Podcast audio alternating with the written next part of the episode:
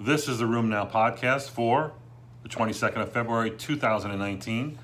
Hi, I'm Dr. Jack Cush, executive editor of RheumNow.com. This edition is brought to you by RheumNow Live. Great rheumatologists like us go to great rheumatology meetings like this. It's in Fort Worth, March 23 through 24. This edition has got a happy title. It's not Death and Taxes, it's Death and Joint Replacement Surgery. Sorry for the downer, but it's the best I could do. Let's start out with a population from Sweden, a population study from Sweden that actually looked at mortality rates in patients with rheumatoid arthritis and also patients who have general musculoskeletal diseases. They did sort of an ICD-9 kind of ICD-10 kind of search on their population. This is from one region in Sweden, S-K-A-N-E, Skan. Sorry if I did that wrong. Um, and they looked at the patients, uh, the population, uh, and they found amongst the RA patients and amongst the um, those with musculoskeletal complaints and diseases that the standardized mortality rate was 2.2 fold higher in RA patients compared to those who didn't have RA, and 1.5 fold higher in MSK patients compared to those who did not. That mortality rates were actually higher in those who had less education. And this has been pointed out by Ted Pincus and others in the past, uh, especially when you consider those with less than nine years of education versus those who had greater than 12 years or equal to 12 years of education. Now, why is education a determinant for uh, better outcomes, uh, and if you don't have it, poorer outcomes?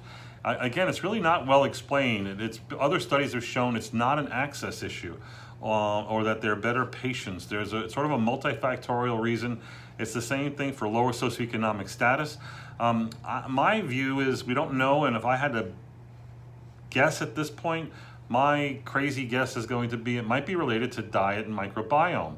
That those with less education, those in lower socioeconomic groups don't eat as well and maybe that's an important factor in not only getting disease, but how the disease is played out. Um, we'd like to see more research on this. Another study looked at mortality rates in an RA registry uh, of over almost 13,000 RA patients. They found 12, uh, 1,500 deaths. They followed these people prospectively uh, amongst um, a total of, uh, what was it, 80,000 patient years of follow-up. They found that mortality was most strongly associated with BMI greater than 30. And when that was seen, and, and, and that was seen early actually at age 30, where there's a twofold increase in mortality. Uh, it continued on in older age, although not as strong. So obesity, another risk factor for mortality. Um, and so again, why, it's really not clear. You know, there is data about those who are the most obese actually not having higher death rates. Uh, it's really those who uh, are obese and those who are um, actually very, very thin who have the highest death rates in rheumatoid arthritis. But obesity is a, is a risk factor. It's a risk factor for getting disease. It's a risk factor for having more severe disease. It's a risk factor for having less response to usual therapy. So here, it's a risk factor also for mortality.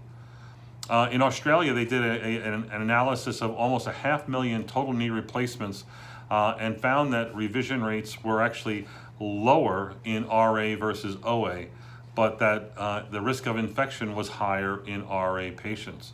Uh, and I think that this is um, a trend. I think that the, there's a more selective um, use of surgery in rheumatoid arthritis these days. Patients are better treated. They're probably going to surgery with a need for uh, surgery, but maybe a little cleaner. They're better managed with more aggressive therapy.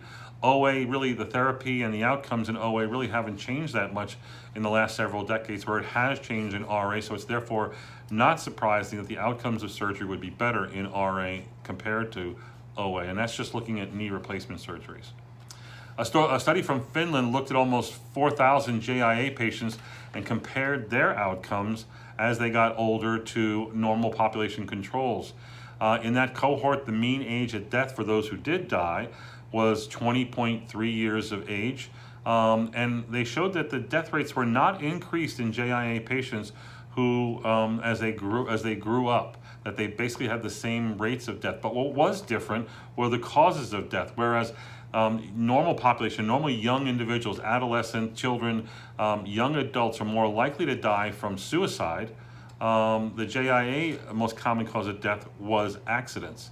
JIA patients also had less substance abuse and less depression. And again, and, and again, those being linked uh, in their own way to uh, death rates in non-JIA patients. So interesting data, uh, and I think that it's good data, and it says that we're doing a good job in managing our JIA patients. Another study looked at hospital deaths and what the cause of hospital deaths were for anyone who goes into the hospital. Turns, it turns out this population-based study shows that 53% of hospital deaths are related to sepsis, and that 38%, uh, 35%, sepsis is the most uh, is an immediate cause of death. Uh, and this is a, a, a, record review from six academic centers. Uh, again, when you go into the hospital, that's the outcome that scares everyone. That, uh, that as a complication of whatever disorder you went in for, you could get infected and might die. Uh, they didn't go into risk factors in this particular study, but I think it was a, a sort of an eye opener as far as the number or the percentage of deaths due to sepsis in this uh, population study. Uh, we have some articles in uh, now. this last week. Uh, yesterday, we had an article from Greg Silverman published in Annals of Rheumatic Disease about his research with the lupus, the, in lupus patients uh, and the uh, analysis of the fecal microbiome. You know, he presented this data at the ACR last year. Uh, it's now in print. It's a very interesting publication. It's 66 lupus patients in whom they studied their uh, microbiome and uh, sort of looked at other things, including serologies and clinical activity, et cetera. They compared that to 17 normal controls that were age matched.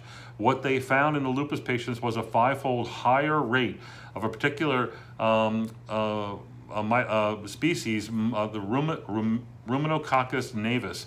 Uh, that's RG, Ruminococcus gnavus. Uh, what they found was that those who had overgrowth, uh, and it was again fivefold higher, higher in lupus patients, the ones who had that, they were more likely to have flares. That disease activity was associated with increases in anti-RG, anti-Ruminococcus gnavus antibodies, and that, again, it correlated very well with not only the SLEDAI, but also with double-stranded DNA levels, and, as, and inversely with uh, uh, uh complement levels.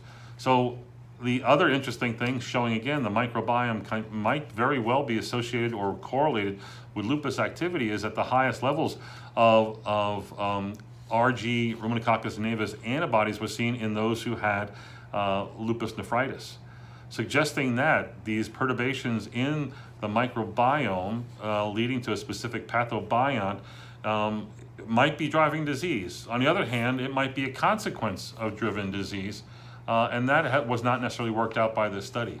But I know we've had a lot of research on the microbiome, very little being done in lupus. That's why uh, this report by Dr. Silverman is, I think, sort of very interesting and worth the review.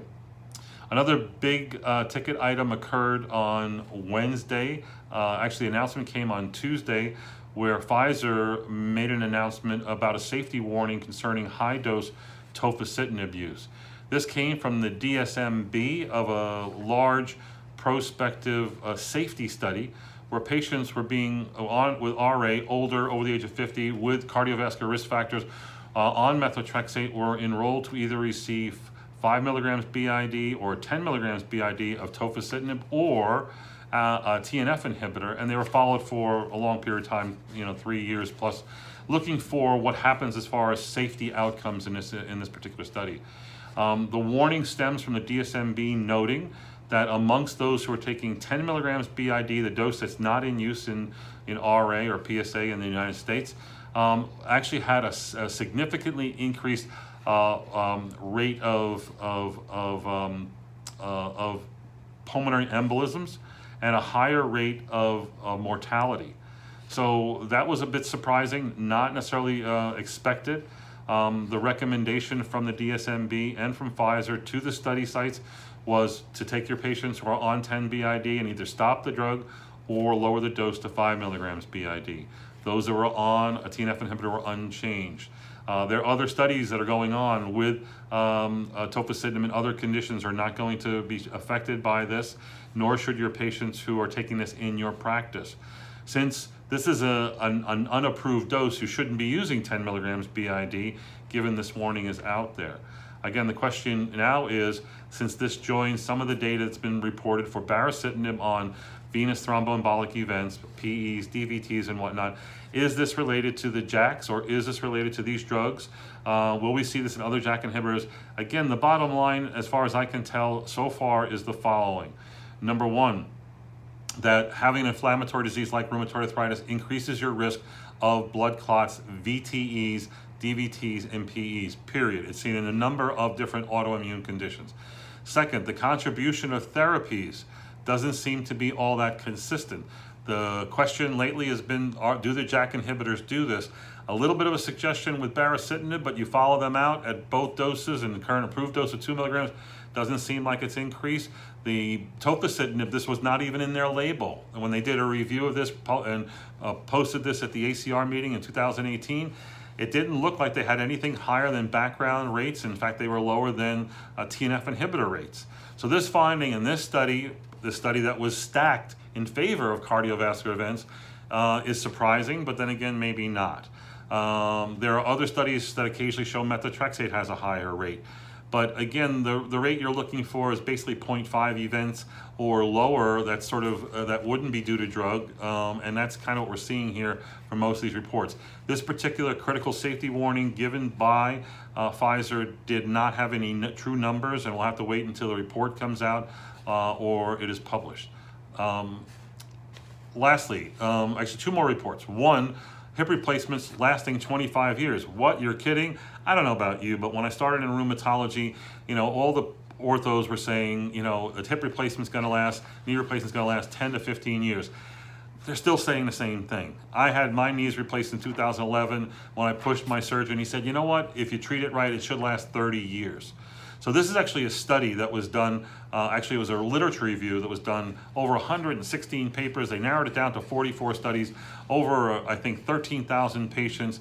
Uh, and basically the pooled survival of hip replacements was 89% at 15 years, 70% at 20 years, and 58% at 25 years.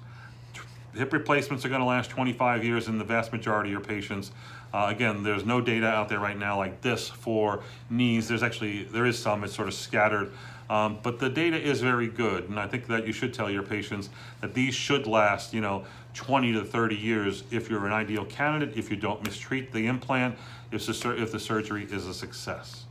We'll end with a report about the survival of uh, interleukin-1 inhibitors in my favorite condition, systemic JIA. This is a study, of, an Italian study following patients for over 15 years. I think it was about 77 patients in their study. Some were treated with anakinra, some were treated with canakinumab. And basically they showed that there was no significant difference between survival of one drug in an, or another with systemic JIA. However, if you look at the graphs, um, the p-value was 0, uh, 0, 0.058, so a trend towards uh, or favoring canakinumab survival more so than anakinra. Maybe that's because it's a longer acting drug. Um, they, some of the other um, factors that we're seeing here, uh, you actually had better survival on the IL-1 inhibitor when it was your first IL-1 inhibitor and not your second or third biologic. And then adverse events were actually more likely in those who had previously been treated with another biologic. The bottom line is that the use of IL-1 inhibitors seems to be quite successful in systemic JIA patients with a good survival and, and, and if used early, uh, reduces the risk of, of non-adherence or dropout or even adverse events. So that's it. Um, go to the website, check out these reports and more. Uh, we'll see you next week on the RheumNow podcast. Tell your friends, check it out.